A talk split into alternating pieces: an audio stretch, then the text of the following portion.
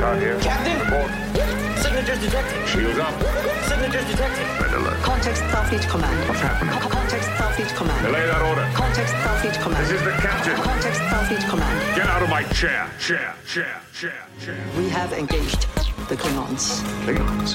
Klingons. Welcome to The Greatest Discovery. It's a new Star Trek podcast from the makers of The Greatest Generation. I'm Ben Harrison. I'm Adam Pranica. Good morning, Ben. Again, a fine morning to you, sir. I think Body Time. This might be the very earliest show we've ever recorded. Right. In in birdie time, I should say. We're, we are relishing in our birdies. Yeah, this is uh, 9 a.m. birdie time. Yeah.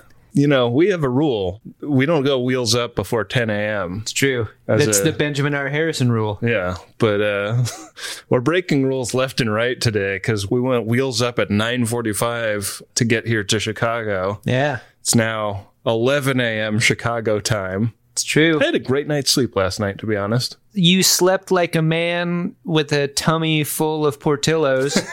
That's the brand promise of Portillos, I believe. Yeah, put you right to sleep. I also slept well, but I feel like right now, like in the immediate term, you and I just went out for big coffees and big green smoothies. Yeah. I just basically pounded one and nothing happened. and I feel like, you know, there's that moment in every war movie where the guy that we learned one fact about has stepped on a mine and he's just like, he stops the rest of the team from walking. Right. If he picks his foot up, he's done for, but there's not really much anybody can do about it. I feel like I stepped on the green smoothie mine and anything could happen. Yeah. The backstage bathroom is not going to know what hit it tonight. We're recording from your hotel room. Yeah. Yeah. I think I can make it back to mine if I had to.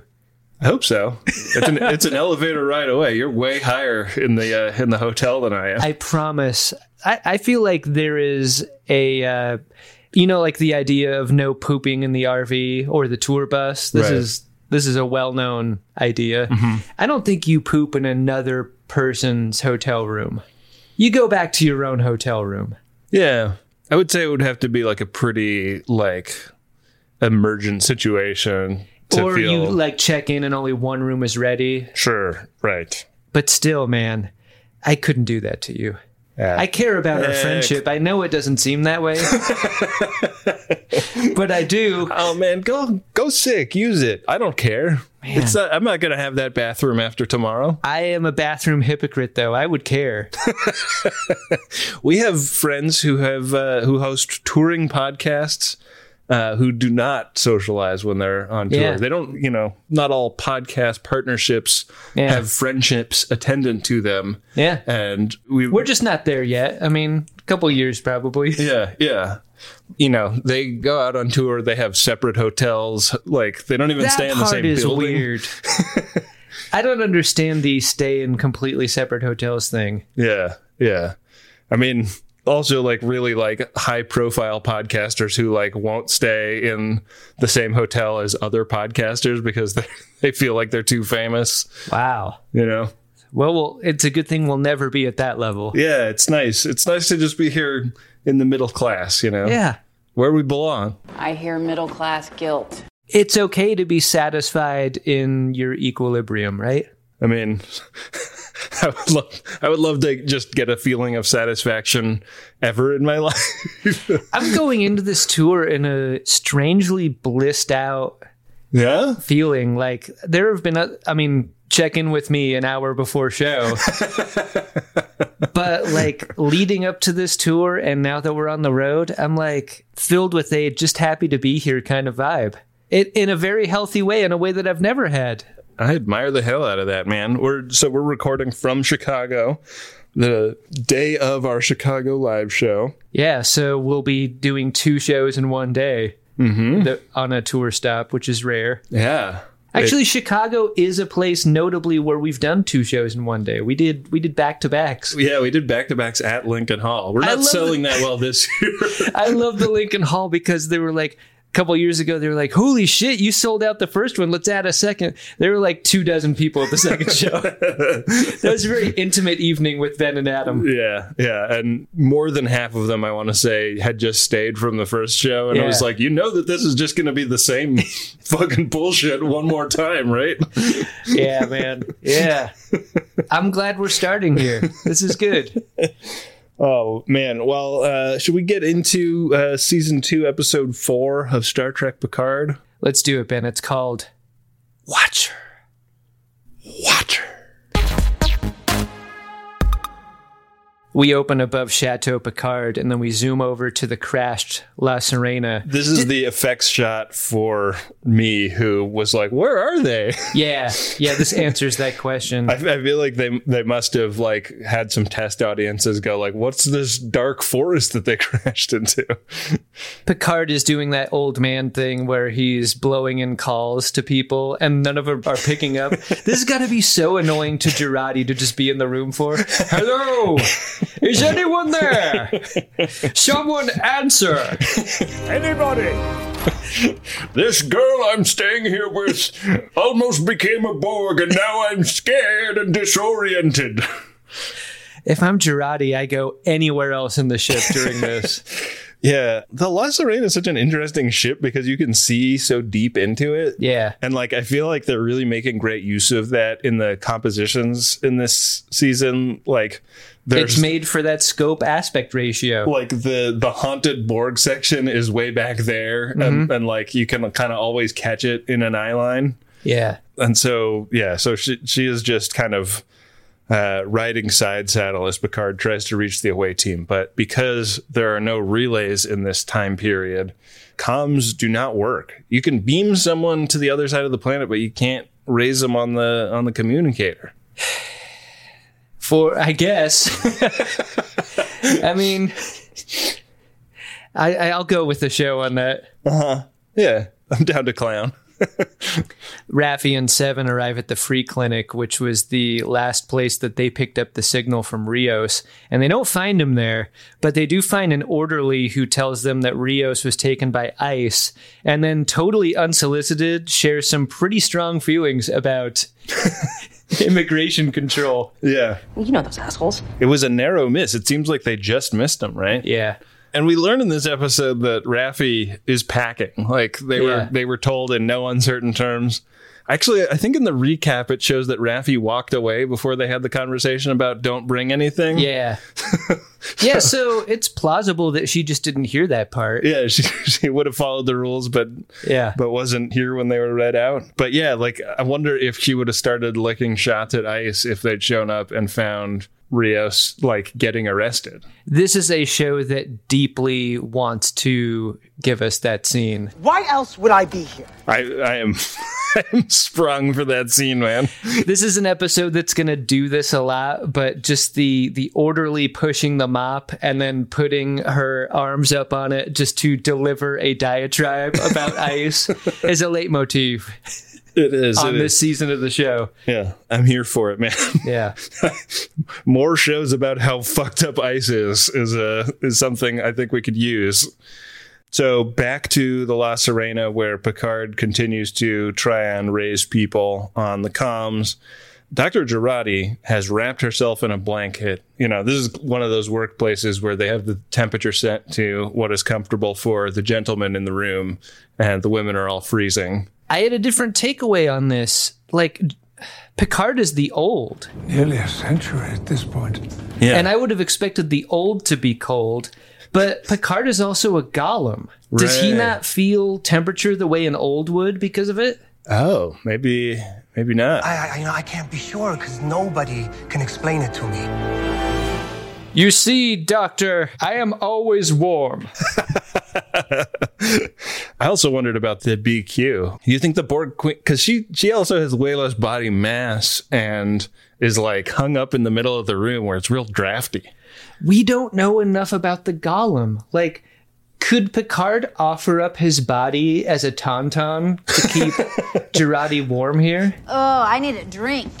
Yeah. I think that in TNG, we had like seven seasons to explore different aspects of what it was like to be Data. Like, I don't think Yeah. he was like bending pipes in half in season one, episode one, you know?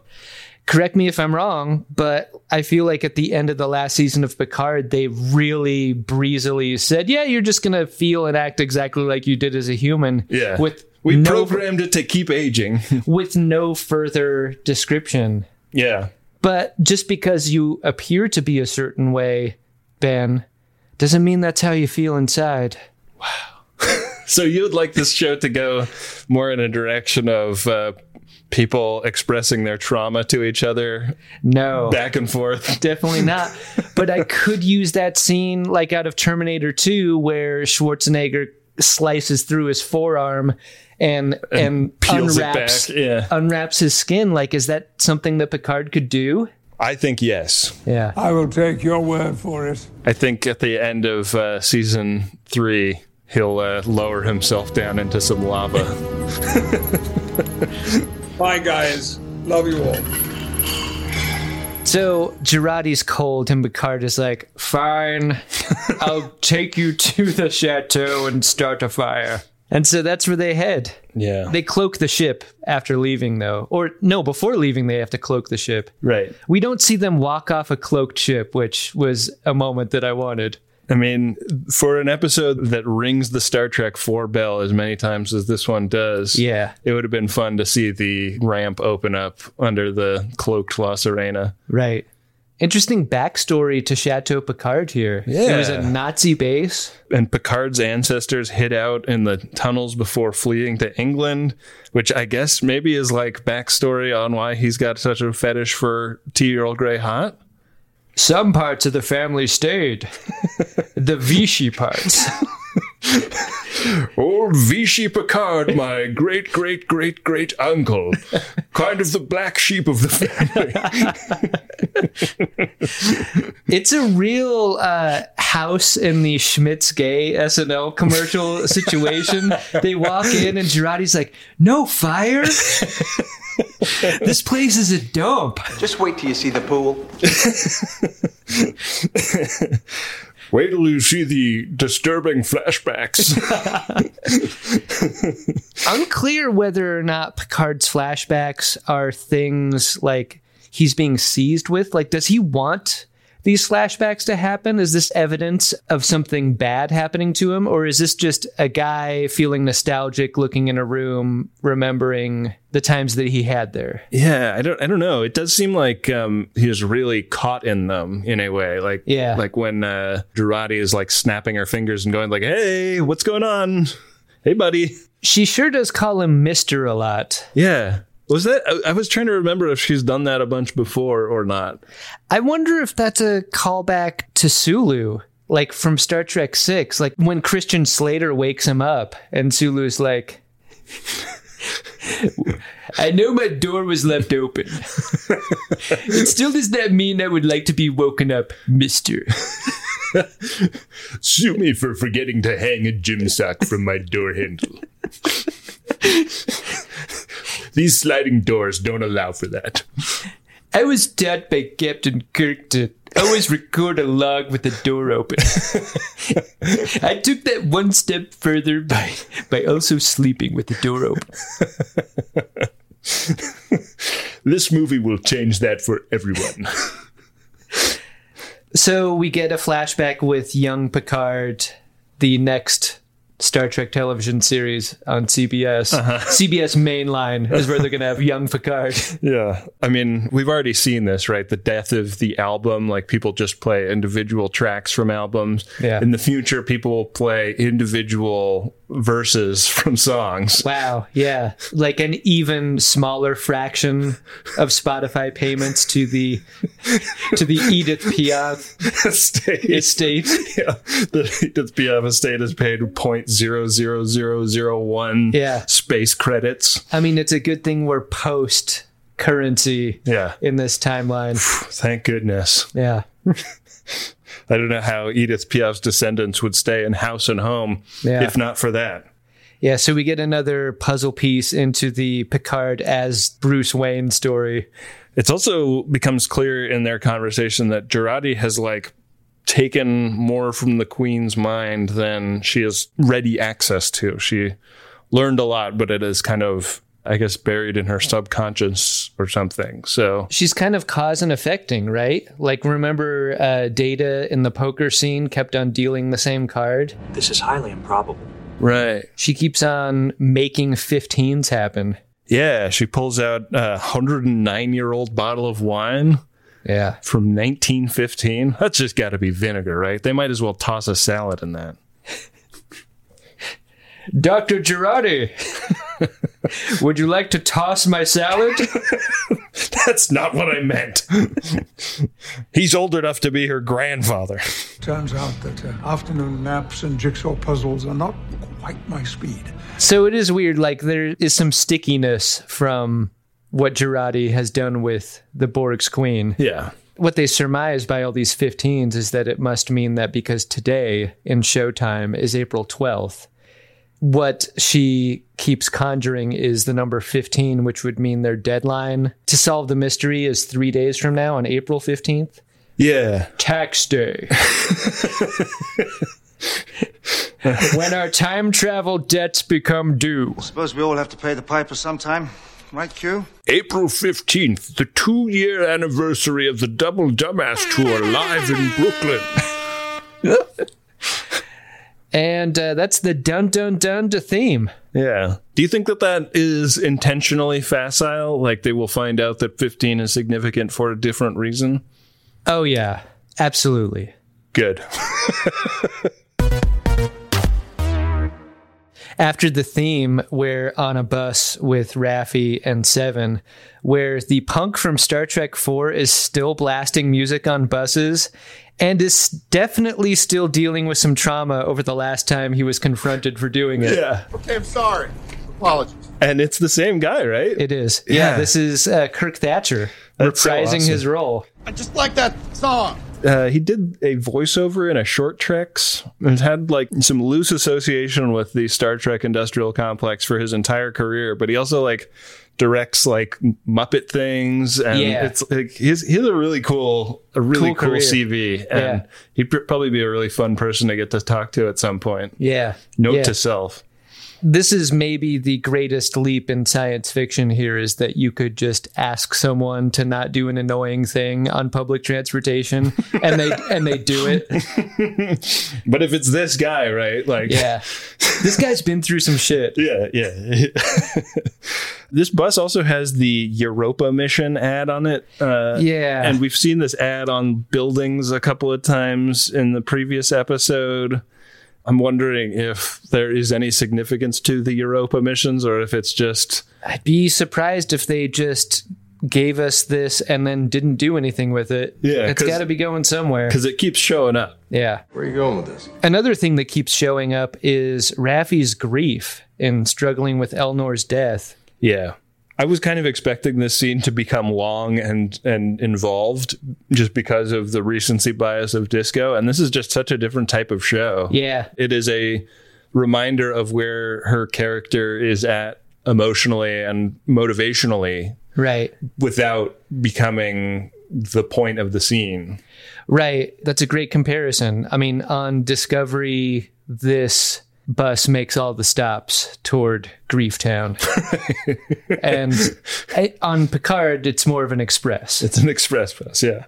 Speaking of Picard, he has decided that it's time for him to go on his own away mission with the coordinates that they've received from the Queen. So he is getting ready to beam away and getting ready to leave Dr. Girardi behind, which she takes great umbrage, but he's like, No, you need to stay here and get the communications going. I know you were very excited to get assimilated by her in the very last episode, but I'm going to leave you two alone now. Somebody that is very trustworthy and not uh, a wild card needs to be left to watch the ship and the Borg Queen. I get it. I get it. He's got to go solo from here, but this feels like a setup, a setup in a bad way, because as soon as Picard beams out, the Borg's queen starts talking shit from the compusifix that, that she's been uh, stationed at, kind of suggesting that a like first hit is free kind of vibe to the assimilation that happened before. Like you're gonna want this, Yeah. you're gonna want back in. I'm telling you. You felt it too, didn't you? I mean, you interpreted it as talking shit. I kind of interpreted it as like negging, like almost Yeah. like she's like saying stuff to intentionally get a rise out of Girardi so she engages. Yeah, And, you know, the thing about, uh, oh, you're such a loner, like kind of forces a reaction in a gross pickup artisty kind of way. the dialogue here emphasizes the idea that this is a scene that you get a lot with characters who are imprisoned like they're behind bars and they're talking shit to the officer outside and visually it doesn't look that way because she appears to be free but dialogue does emphasize throughout these scenes just how stuck the queen is Totally. So the spot that Picard materializes is a spot that we've already been, but we went there in the future. It's 10 forward. yeah it's got a real uh, biff's casino vibe from back to the future too at this point yeah. And uh, he is really, really excited to to be at 10 forward because this is a place that he knows. And it was really fun to see the different version of the same place yeah like and i was really excited looking around the the set because i realized that the 10 forward experience that we went to had way more like screen use stuff than just the bar like there Yeah. there were signs on the wall that are are in these shots there's like the radiator we were like we were looking at this radiator at the 10 forward experience and i was like why is there a radiator in here and then i touched it and it was made out of like foam rubber and it was just painted to look like a radiator which i guess is just like a thing that you can get from a prop rental in los angeles Yeah, the rubber radiator. and that radiator's in here yeah.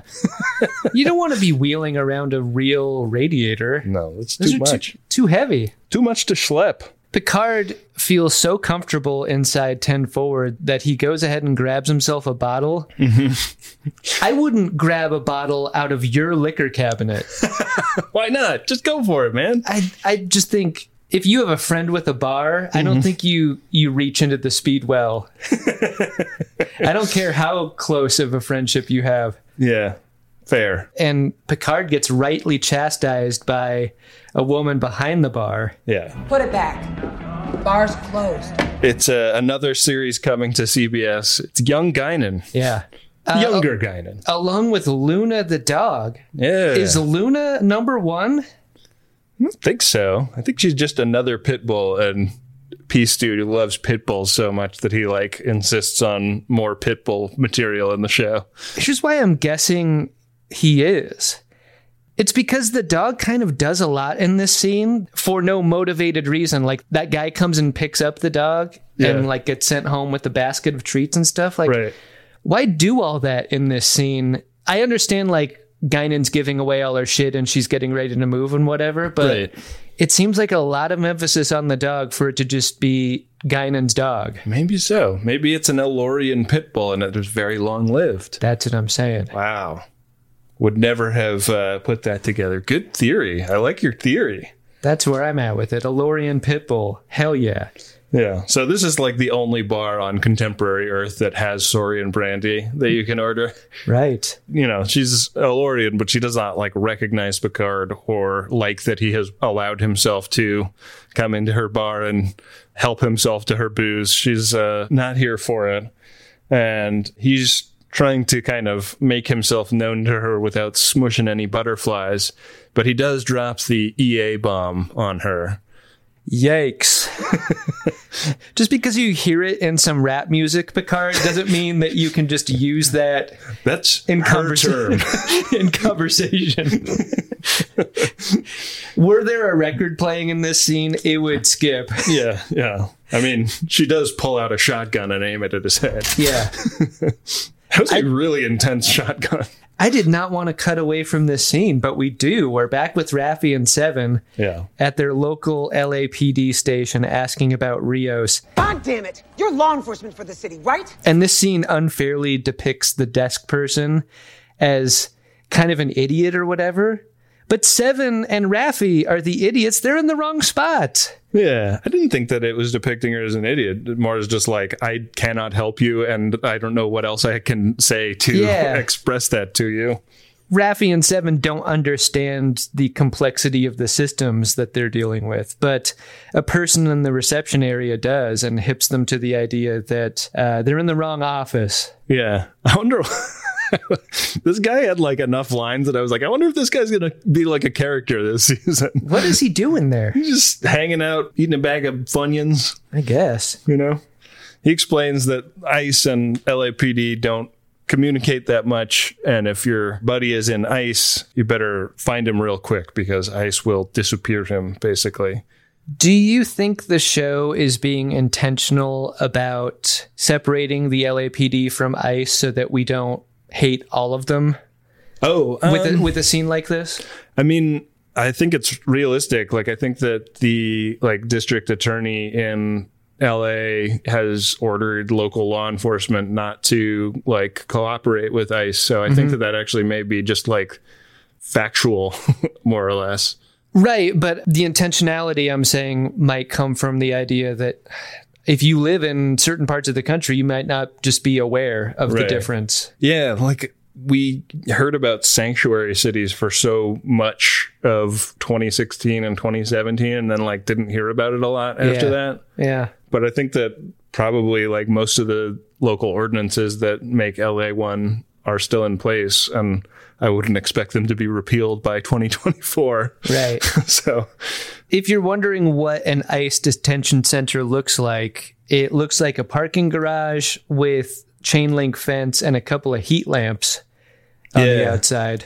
I wondered if they were writing toward a kind of convergence with this and past tense because this really gave me the vibes of the nightmare ghetto that Cisco Yeah. visits. By the early 2020s, there was a place like this in every major city in the United States. and there are some references to those episodes in in this ep. So this is a, a pretty grim situation, and the ICE officers are trying to like manipulate people into signing stuff that will force their deportation and stuff. And Rios is getting very morally indignant before he gets tased and falls on a very conveniently placed mat on the floor. Do you think that the cartoonish brand of cruelty that this like main ICE character has helps or hurts the idea of ICE being bad? I was kind of put off by like just how 10 out of 10 yeah. this guy was in the cruelty department because there's something to me that is so much more scary about like efficient and cold cruelty than like high school jock bully cruelty which is like just Yeah. dumb fuck you cruelty you know I mean, unfortunately, I think this tracks. Like, I feel like we have enough reports out of these kinds of facilities that it is this kind of cruelty. And that's like, I mean, like, I'm sure that there are people that like administ, you know, are more at the administrative level of ICE that are more that other thing. But I think that the people that uh, are running these facilities are kind of encouraged to be bad jailers, you know, and make it really like hostile and uncomfortable. whatever you do it's so important to just love your job if you can Right, and, this guy and find some clearly joy in it found something that that he has a zest for. Yeah. You know, Well, like Brian, for example, has 37 pieces of flair on today, okay? A terrific smile. Teresa's there too, which is nice. It's not just Rios there getting tased. Teresa doesn't get tased. It seems like she's going to be all right. Like, Yeah. She's been through this before. The mystery is for Rios, but they do make some serious eye jammies at each other. It appears as though like the attraction of the earlier scenes Yeah. remains. yeah, She she just so so happens to be attracted to men with two fingers taped together. she's gonna. I mean, we're gonna meet a watcher. Uh, if we meet a traveler, she might. Uh, Oh, wow. she, her eye might stray from Rios. Which is as it should be.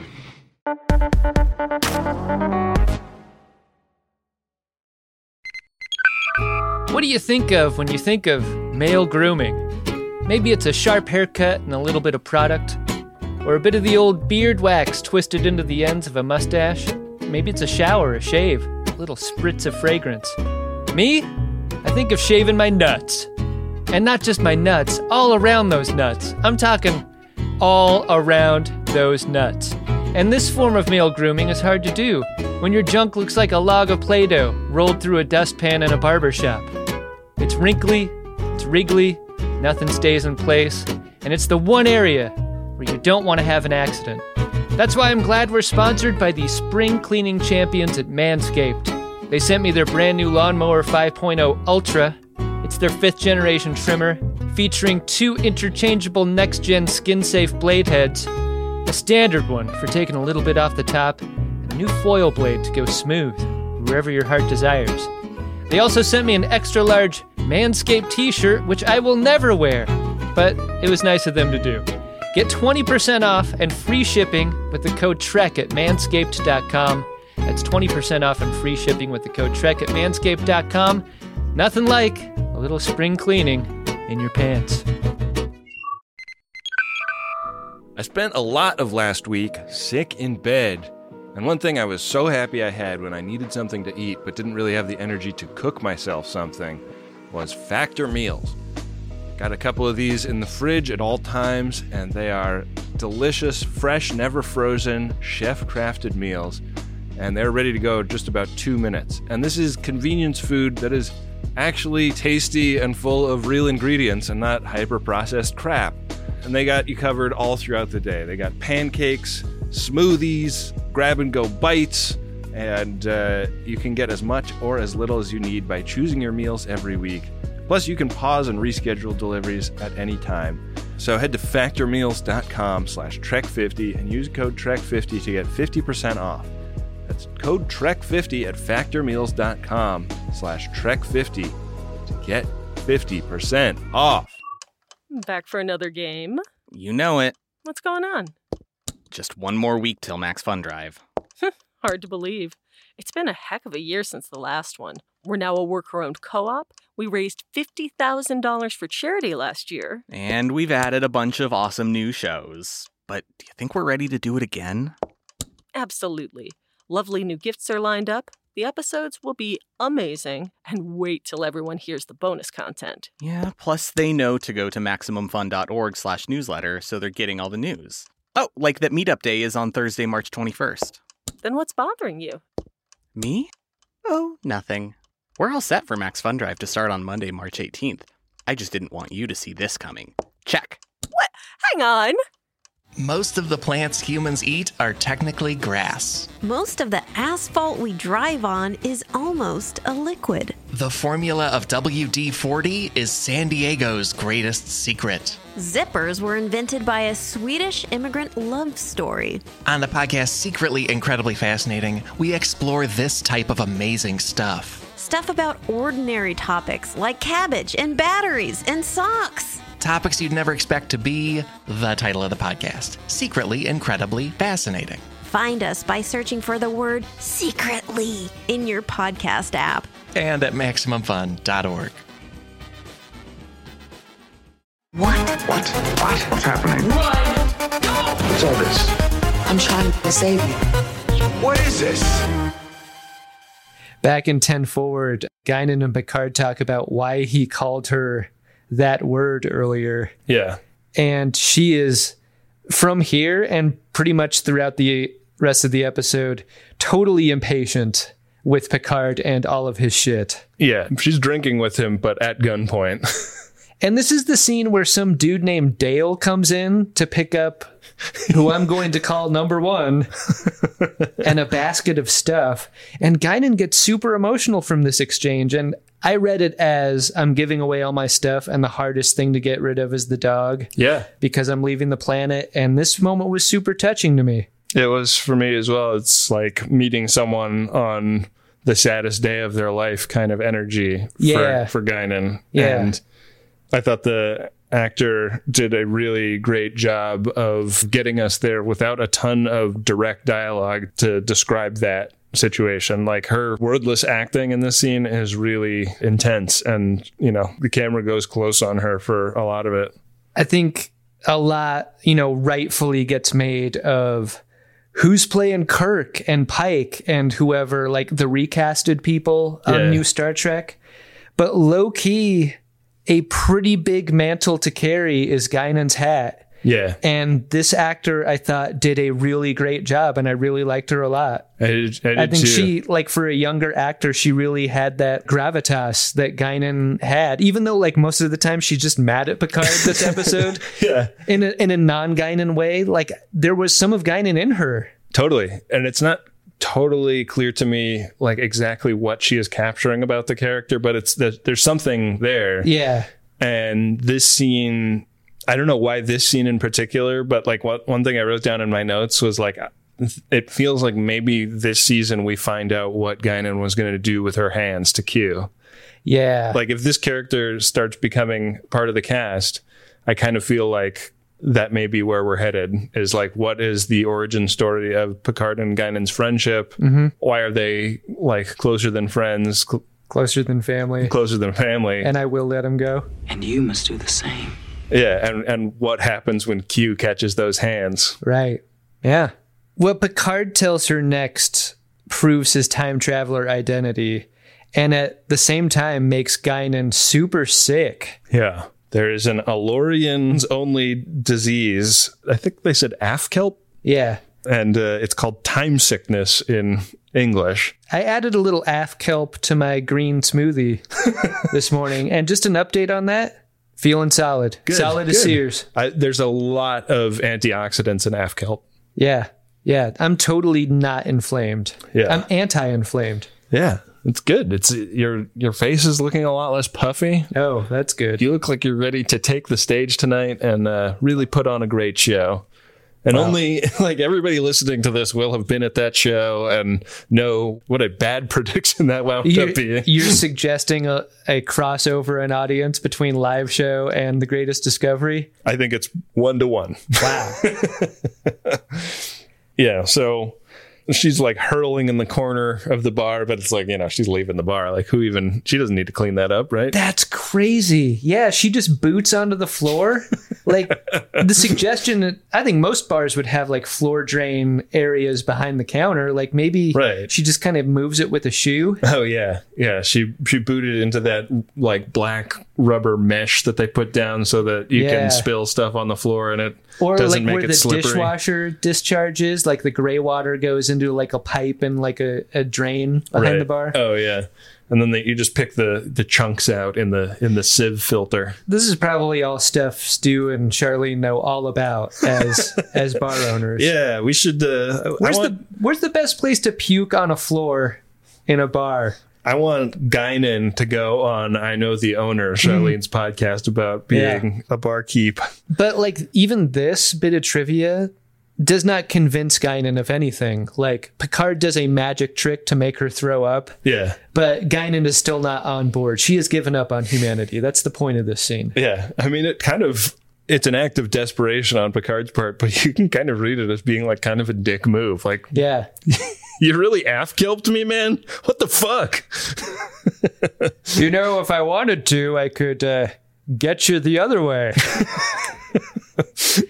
So uh, back at LAPD HQ, Raffi and Seven are leaving in disgust, and Raffi's idea is, hey, maybe we steal one of the laptops out of one of these police cruisers and uh, use that to find out where Rios is. And she she pulls out the gun that she brought from the ship. What the hell happened to no phasers? Uh, Seven takes great umbrage with it, but worth it for the effect of seeing a phaser just break the window in a car. This is one of my favorite effects that I've seen on new Star Trek in a long time. It was so cool. Yeah, the sound design of it, the the look of how it kind of dissolved and broke at the same time. Yeah. Really cool. Super duper cool. And it's pretty quick that she's uh, hacked the system with the use of her tricorder and found information about where Rios is. W slash R slash T ICE detention facilities. Right. Seven sees a couple of cops come out of the building and realizes that they may be drawing attention to themselves. So she hops in the other side with Raffi and they finally get in touch with Dr. Girardi, who they're like, oh, great. So y- you can beam us to where we need to go. This is perfect. And Girardi's like, actually, the system just went back into self repair mode, and so I cannot use the transporters at the moment. And there's an interesting cut here. It cuts over to the Borg Queen and back without really saying anything. And I thought that the implication of that was that the Borg Queen is somehow, it seems like she's separated from the ship on some level, but maybe is also throwing wooden shoes with little Borg enhancements into the works also. Yeah. Hence the word sabotage. I think so. I think that's what's happening. Somehow she's uh, she's undermining the mission. Hey, can I uh, make a bet with you? Hmm. Yeah, I'm do not you, a betting man. But, do you uh, like to gamble? Do not, but uh, proceed. How sure are you that Girardi is going to get assimilated again this season? Pretty I, sure. so am I. Like leaving them alone together was a bad idea, and I half expected at some point this episode for Seven and Rafi to blow in a call to Girardi and have it just be assimilated Girardi pick up the phone. yeah. Borg's Queen residence. Borg's Queen speaking. Yeah. a Borg collective of two is a yeah. It's a sad state of affairs for that Borg Queen. But this is a moment that suggests that in Girardi's desperation, she will turn to the Queen for help in flipping on the Yeah. transporter. Yeah.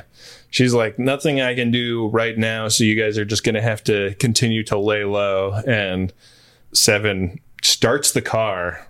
She doesn't even do that thing where she like pulls down the sun visor and finds the keys in it. Yeah. It's just ready to go.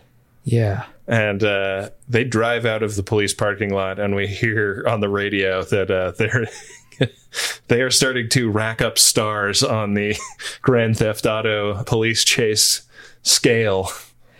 Seven and Raffi argue while driving in a way that I think is very familiar to most couples, probably, right? Seven, just get around them. Get around them. You think I'm not trying? Like, I found the scene very lived in in a familiar way. Like, driving places with my parents, I would argue with them like this about directions or with my wife on occasion. Like, it's frustrating to try to get somewhere and you're late or you're lost or you're evading the cops. Like, yeah. Right. This, this felt real to me. Yeah. Raffi is threatening to give uh, Seven a bad Uber rating. Yeah. Give me a little slack here. This thing's an antique.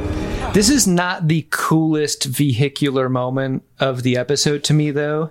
That award goes to Guinan's totally sick Oh. Bronco. Damn, that was cool. Uh. Where'd they get that thing? so amazing. Yeah. Guinan's like, I know how emotional I got giving away my dog. I'm keeping the Bronco. like, I'm going off planet, but I'm taking the Bronco with me. Taking it to space. I will find a way to get fuel for this thing. Yeah. Yeah.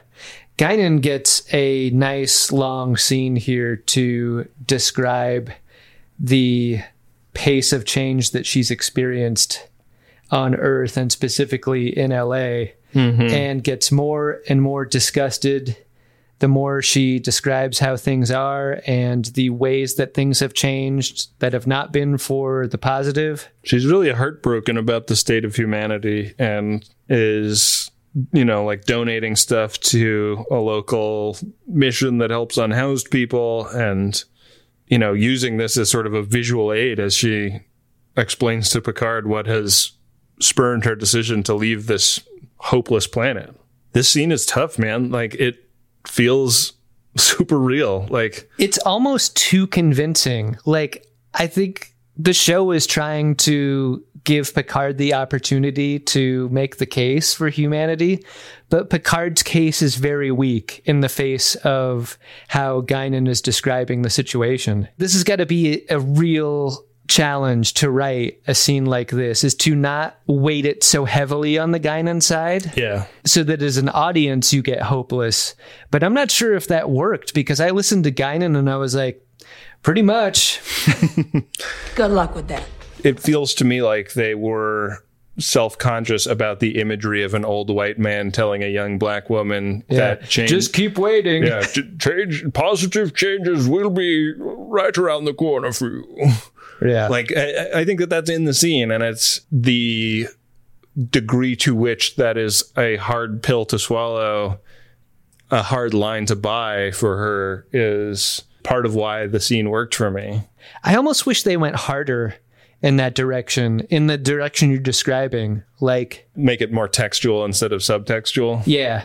Just in a like you of all people, and then she like looks him up and down. Yeah. Like, don't tell me to wait. Yeah, she does get close to that, but she doesn't say it exactly in that way. And yeah, I think that that might have slapped even harder. It appears things aren't so bad for you given the sweet Bronco you're loading your remaining belongings into. The uh, subtle detail of uh, the exterior paint finish on the gear shifter is really delightful.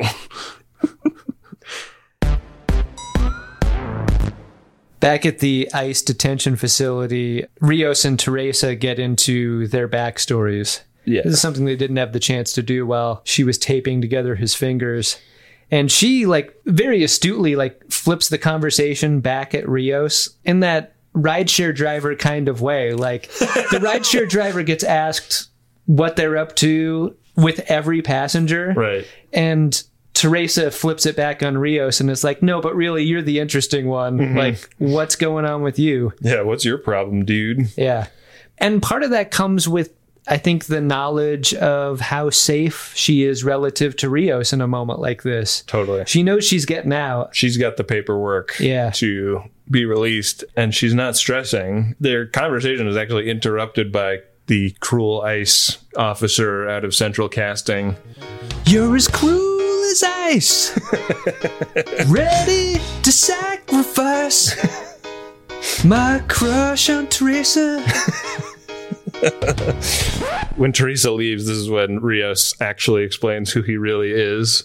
And uh, one rule of greatest Jenny, you can always do bits on ICE officers. All I do is Bits, bits, bits. no matter what. That's a good rule. Do them at your own risk because ICE officers are willing to break the law to do whatever the fuck they want. But I liked Rios, like, just explaining the premise of the show and what's gone on up to now, basically.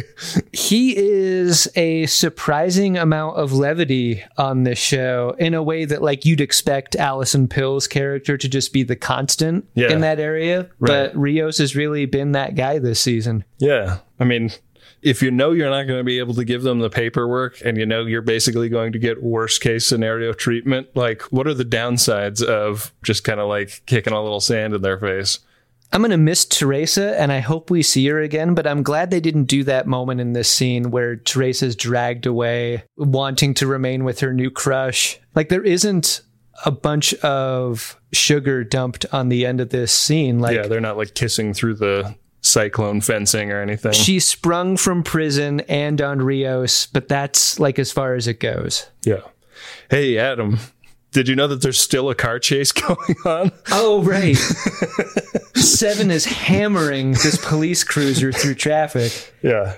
They're doing a lot of, uh, of you know stopping short. It's like the kind of car chase where the person driving the car has never driven a car before. Yeah. but she's also like pretty adept at it. I don't know if it's beginner's luck or like her starship piloting skills on display here. Right. But uh, yeah, we just get a little a brief car chase interlude, and then we're back to Rios getting loaded up onto a deportation bus. Yeah. By the ICE agent who just really fucking loves his job. Yeah. Some people choose to wear more, and we encourage that, okay? Like he goes home from work delighted. He wakes up on Monday morning looking forward to another Yeah. another week. Yeah. Back on the La Serena, the Borg's queen and Girardi spar over what she needs and what she's willing to trade in order to get it. What do you trade with a, a Borgs? A Borgs only wants one thing, you. Yeah. And it seems like what Girardi's offering is like, I'll like keep talking to you, basically. this scene was impregnated with that feeling of like you know every time you call home to talk to your parents it's never enough Right. it's almost like when the conversation's over like you should call more often or whatever the vibe of this scene is filled with that tension of like the borg's queen always wants more Right. from you Yeah. more than you're willing to offer. And that was the vibe that I got from this. Girardi's like, yeah, maybe I'll sit with you and play cards, Nana, every once in a while. And she's like, well, why don't you come every Sunday? that would be nice. Come give the Borg's queen a kiss. I put some Borg individually wrapped candies out in a dish to attract you over to this part of the ship. Right? Is that just me? No, I, I think the Nana Borg is, is what we're going to have to call her from now on. You know what? Uh, they almost destroyed the entire race of Borgs with the Nana Borgites. Oh, remember? yeah. they zoom in microscopically into the Nana Borgites and they're like little chipmunk voices, like, I'm cold. they all have kind of like poofy gray hair. Yeah. Does anyone want soup? Shelly says that the bingo game was rigged last week. Well, your Uncle Ted's dead. Uh, so yeah, the trade is that is proposed is I'll call more often if you help me get the transporters back online. Yeah. And the queen agrees to this, and uh, it's kind of like right at the last moment, like Seven and Raffi like are surrounded by cop cars. It's full five stars. Yeah. Police cruisers are like flying off of cliffs Yeah. in an effort to get them. yeah, you're starting to see like Hummers and stuff come Yeah. out, of, you know. But they they also have to stop moving because the transporter is not like quite up to speed to grab a moving target. So they stop their car, and the cops watch with their jaws dropped as Seven and Raffi get beamed away. the cops really have no other option than to open fire into the car. Like they don't understand who or what is in there, but they just shoot anyway. They felt threatened, Yeah. you know. This It's a very dangerous job. we get the mention of the sanctuary district. That's the destination that Rios is being taken to. Yeah. On the border, they said. But the border would be south. Why is this bus going up to uh A place called Castaic. but like it's a city far north of LA. Yeah, it was like 25 miles. Oh, but he was in a facility 25 miles north, so may- maybe now he's being moved south? Oh, okay. Is that All what's right, going so- on? Yeah, so It's all very confusing, but Raffi and Seven, this is one thing that I think is a problem with the episode is Raffi and Seven get beamed from a sitting position to a standing position. Right. And uh, we know that that's not how it works. I wouldn't like that. It would have been funny if they'd fallen on their butts and then been like, okay, now we gotta, Yeah. now we gotta hijack a, an ice bus. I mean, if you can manipulate people's bodies mid beam, Yeah. you could, as a chiropractor, that's probably all you'd need to do. Right. You just have two tables in your office and you just beam a person from one table to the other. That's, That's why uh, easy money. That's why Lieutenant Barkley uh, always has a sore back. Right. He's afraid of that. I've become obsessed. this is a successful beam, though. They're they're just beamed in the middle of the road. Yeah. ahead of where Rios's bus is coming. And this is a fun scene because in the short term they're like, "Oh, what a relief. We're no longer 5 stars in GTA." But as the bus approaches, what do they do? All of their ideas are bad. Yeah. I mean, it's like, how do you hijack a bus? How do you liberate a prisoner and not step on any butterflies in the process? Yeah. This is going to be a big deal, whatever It's- they do. The fugitive without butterflies is impossible. yeah. I'm not a butterfly. I don't care.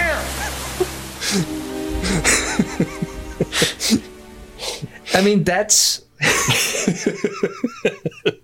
that's the sort of totally incoherent statement made on one of our shows that is actually like the representation of what we do. yeah, that's kind of, that's it, that's it in a the, nutshell. That's like the one dumb one-off T-shirt that we should just make. we'll Yeah. sell eight of them and then and then be done with it. yeah, if we can figure out a way to do that, that would be great. Yeah. Back with Guinan, the last of her shit gets packed up, and as she gets ready to hop into her totally kick ass Bronco, Picard gets desperate enough to tell her his real name. Yeah, and that's the thing that persuades her. And that makes her Brando. Shit. The earlier thing, just using her quote against her, Yeah. makes her puke. But Jean Luc Picard is like a Dumb and Dumber style toilet filler. The toilet doesn't flush. I didn't mean to do that, but you left me no choice. I'm sorry we didn't do it when we're back closer to the bathroom.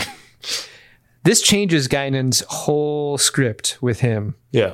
This gets her to open up quite a bit, actually, about who he's looking for. He's been assuming that she's the watcher, and and it's very Yeah. much like confirmation bias. Like, oh, this is someone I recognize. Definitely, this will be who I'm looking for. Right. And she's like, nah, actually, it's not me. Yeah. And you keep throwing around the word watcher. You're actually looking for a supervisor. This is like, this would be funny if, if Picard was like, I'm looking for the watcher. And Guinan's like, why do you keep using the and ahead of things, you fucking old? it's not what we call things.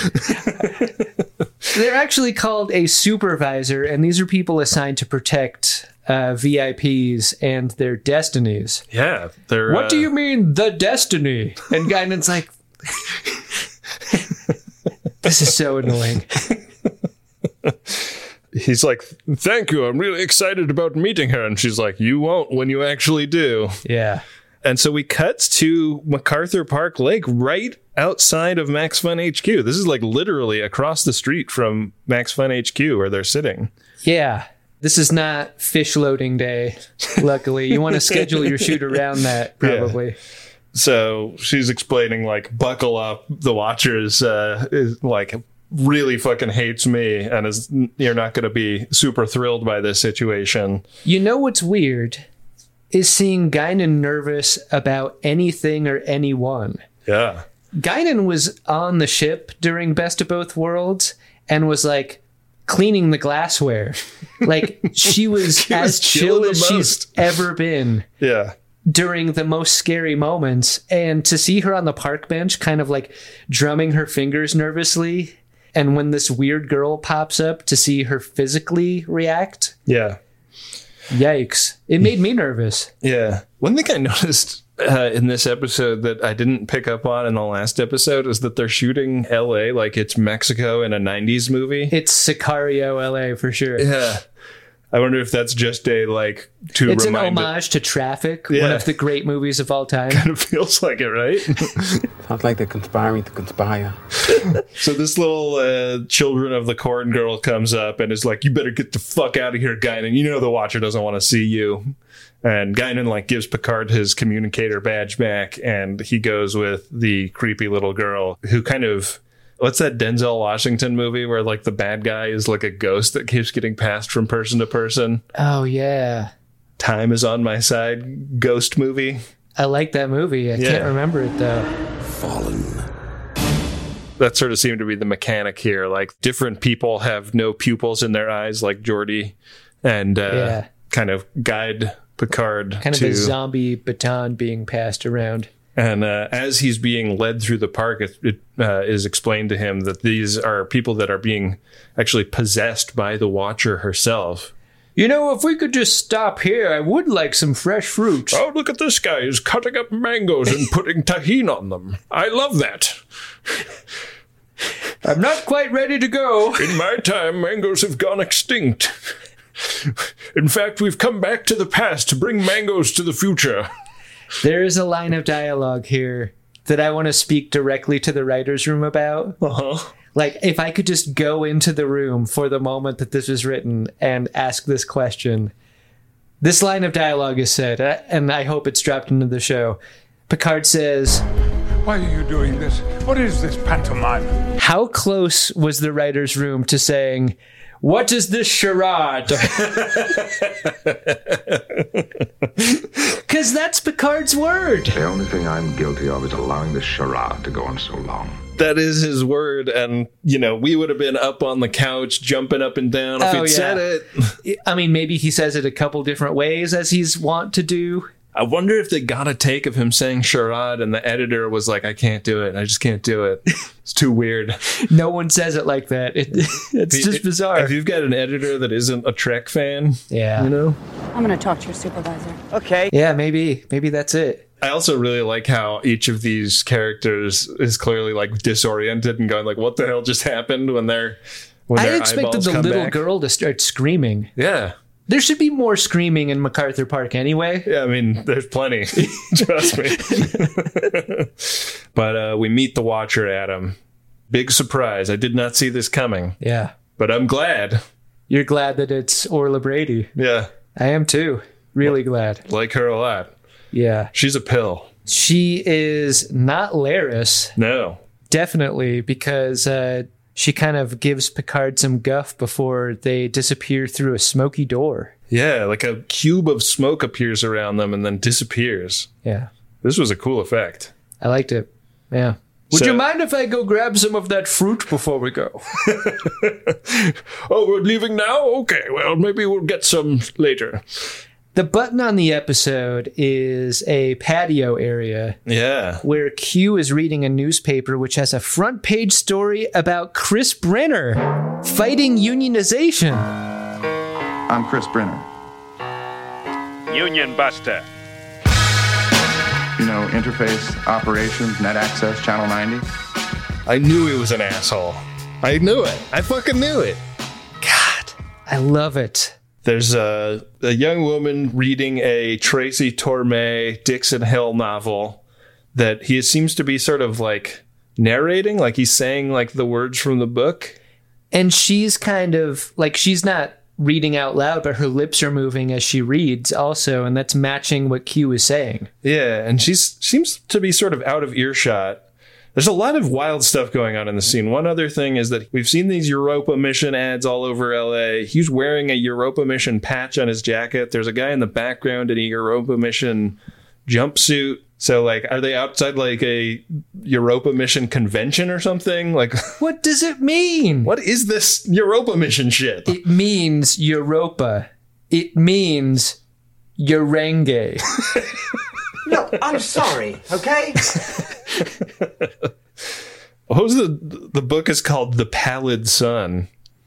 I wonder if they considered going with the Wan Sun. Anyways, Q attempts to snap his fingers for some reason and it doesn't work. You know what? The wonton never likes to order at the Chinese restaurant. The wontons. No wontons for wonton is what I'd call the book. Mm-hmm, mm-hmm. So it seems that somebody has snatched Q's powers and uh, he is none too happy about that. And that's our episode, Adam. Did you like it? I really like this episode. It didn't really like seem to follow like a super traditional episode arc where I felt like there was a stated problem at the beginning for everyone to solve. Like it, it feels like a connective tissue ish episode that is nonetheless exciting and interesting. I thought that the the car chase stuff was fun. I thought that the Allison Pill and the Borg Queen kind of flirting and like we didn't even talk about this, but like Allison Pill like totally reneging on the deal at the end Yeah. was so brutal. Yeah, if the Borg's queen had balls, like she got put in the Borg's kicking machine by Allison Pill in a fun way. Yeah. Agnes. It just worked real great for me, and I'm uh, I'm really enjoying this season of Star Trek Colin Picard so far. How about you? I really responded to the first part of what you said, which is that this is definitely a connective tissue episode. Yeah. And I ordinarily don't like those, but I do like this episode in totality. Like when I think a lot about it, this is just like the pieces have advanced on the board of the season, Yeah. a couple of squares. Right. And that's really all that happened here, but I like how they moved.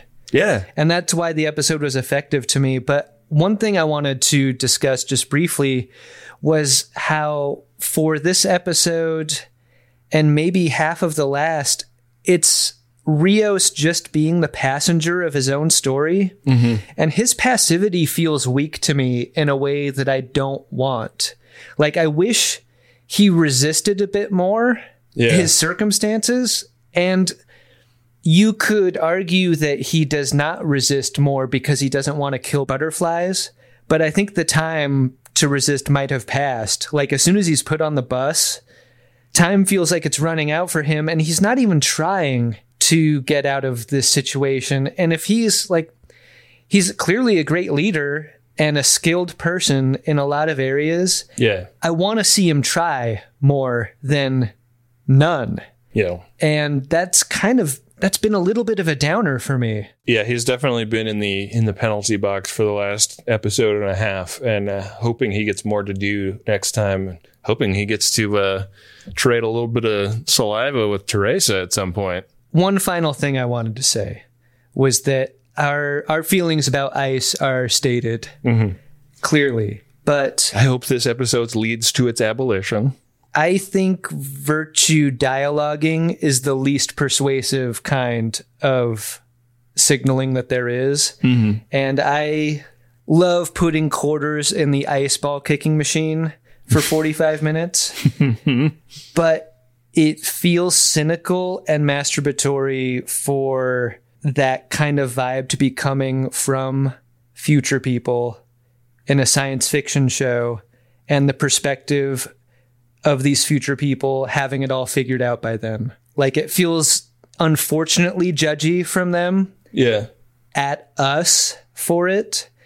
And it just makes me feel bad. Like, yeah, you've got it figured out by your time, but we don't, and it sucks. So, like, I can't articulate it better than that, but like, I can't complete the criticism in a way that I would like, but I just wish it were different than that, Yeah. than how they're doing it on this show, because it feels too easy. I sort of take the other side of it because I think that the thing in past tense that bothered me the most is how these like guys in brown uniforms were styled to be sort of like near future Nazis in a way that felt like just I mean at the time the episode came out less so now felt just like yeah give me a break like when is the US going to have like Nazi cops hanging around.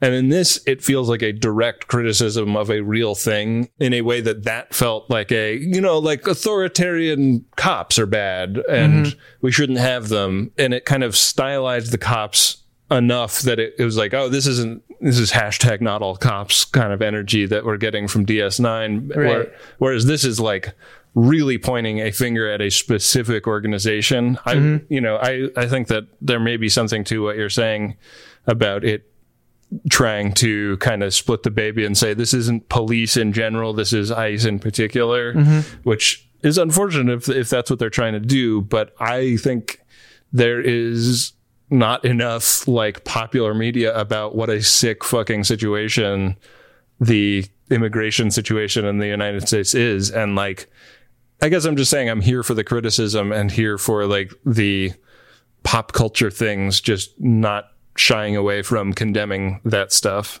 Yeah, I, I just wonder how much speaking to the choir the show is doing in a you know, every time Star Trek does something like this, there's like the five percent of the audience that is like, Why are you being so political in a what where have you been the whole time kind of way?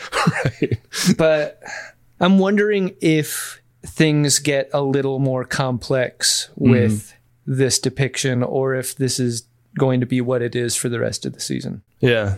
Yeah. It uh, remains to be seen. Well, we'll have to wait for future episodes. But for now, do you want to get into the priority one inbox, see what we got in there? Oh yeah.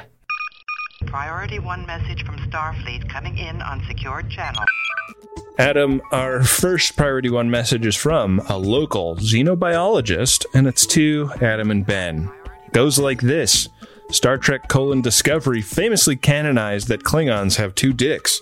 The only logical course of action is to extrapolate genital lobe for other species. While the Bajoran clitoral hood is clearly ridged, what of the Cardassian vag?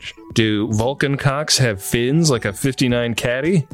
Only you have the Star Trek and dick joke chops to solve these mysteries. Well, how much time do you have, a local xenobiologist? I mean, I think that Cardassians clearly have cloacas. I know you didn't hear it in the feed, but 59 caddy reference to the Vulcan cock was very funny to me. very funny indeed. Also, just the term genital loaf. It sounds plausibly clinical Mm-hmm. Yeah, to me. yeah. Like you go to the Beverly Hills dog vagina plastic surgeon, and they're like, "Yeah, the problem is the uh, genital loaf." It's something we need to tuck. Yeah. Do you think Andorian dongs have uh, antenna at the end? Like they look like blue snails? Let me tell you something, man. It is very easy to find the Andorian clit.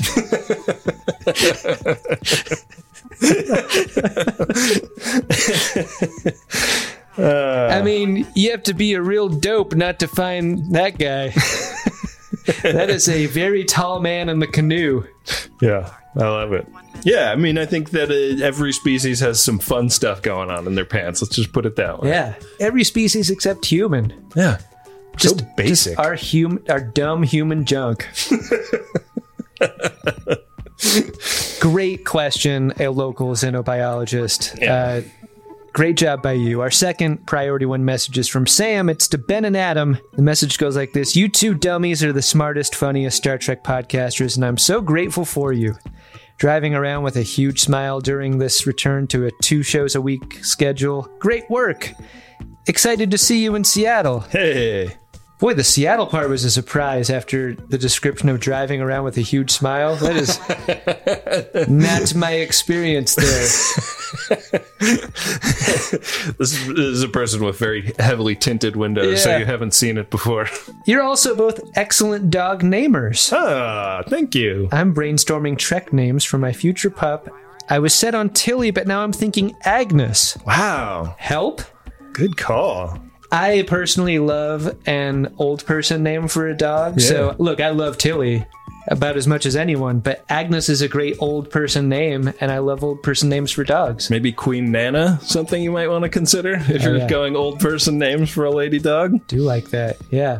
I mean, if we're going to be using queen names, maybe Borg's queen. Mm-hmm. I like it. Well, uh, if you'd like to get a priority one message and get your pet named by us, or say something to somebody else, or promote a business or a project that you're doing, Maybe describe a weird way you're driving around your city.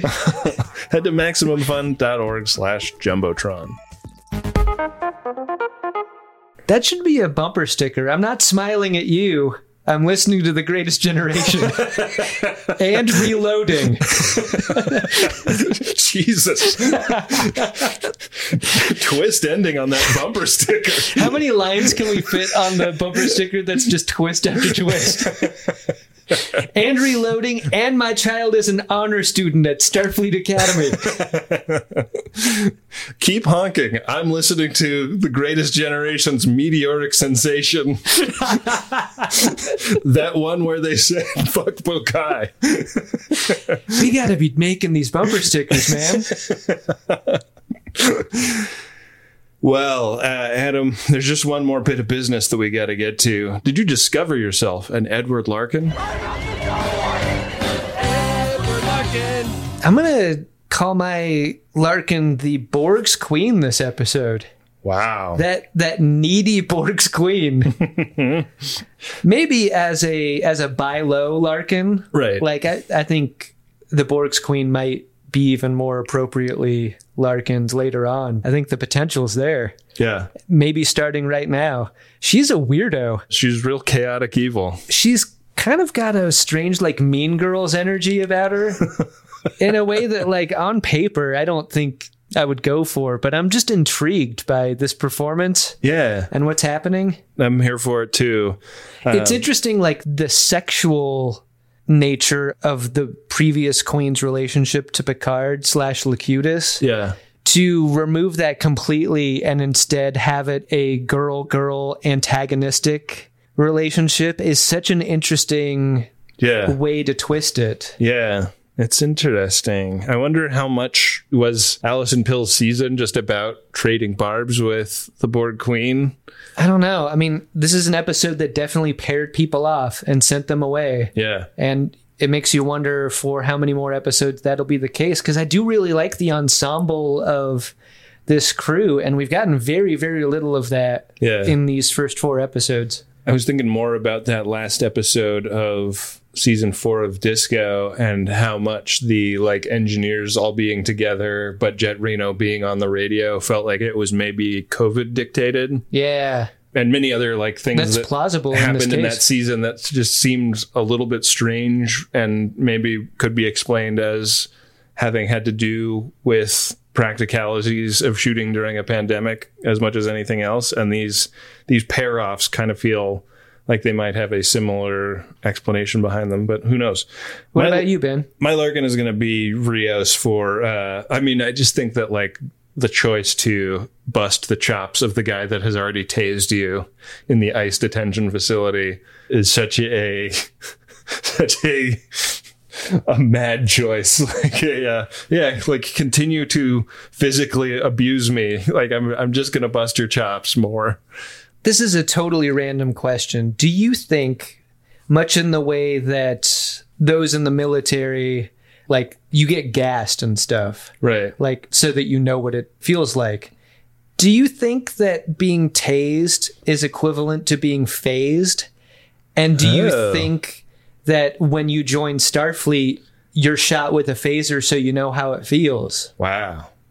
I mean, I because speaking to your comment, it's a weird choice to like see the taser, and maybe the idea is I've been phased. Like, there's no way that Yeah. that could do what a phaser does.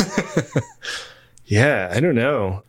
Don't phase me, bro. yeah, That's all I have to say to that. it is a weird flex Yeah. for him. And fortunately, like one of the moments where he like reacted in a way instead of being so passive the way he was throughout the ep. Yeah. Good one. Uh, we got another Star Trek Picard screener queued up, so listen for uh, Wendy's description of that in the credits. But that is the end of this here episode, and uh, we're back on our once a week schedule, and uh, we're back on tour. So if uh, if you want to see us live, head to greatestgentour.com. We'll probably be in a town near you.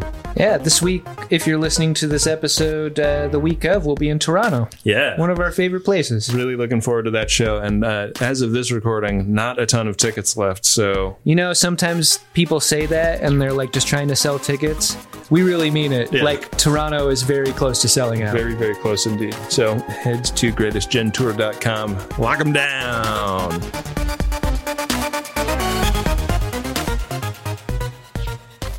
The Greatest Discovery is an Uxbridge Shimoda podcast on the Maximum Fun Network.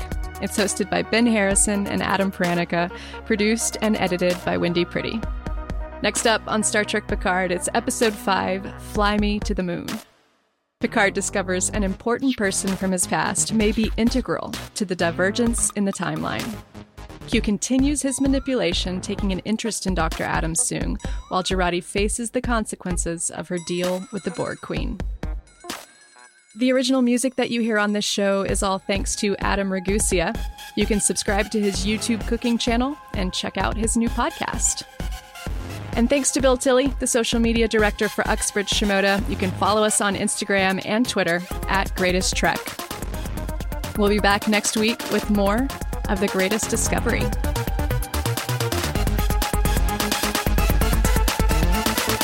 MaximumFun.org.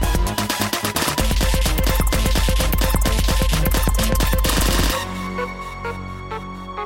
and culture. Artist owned, audience supported.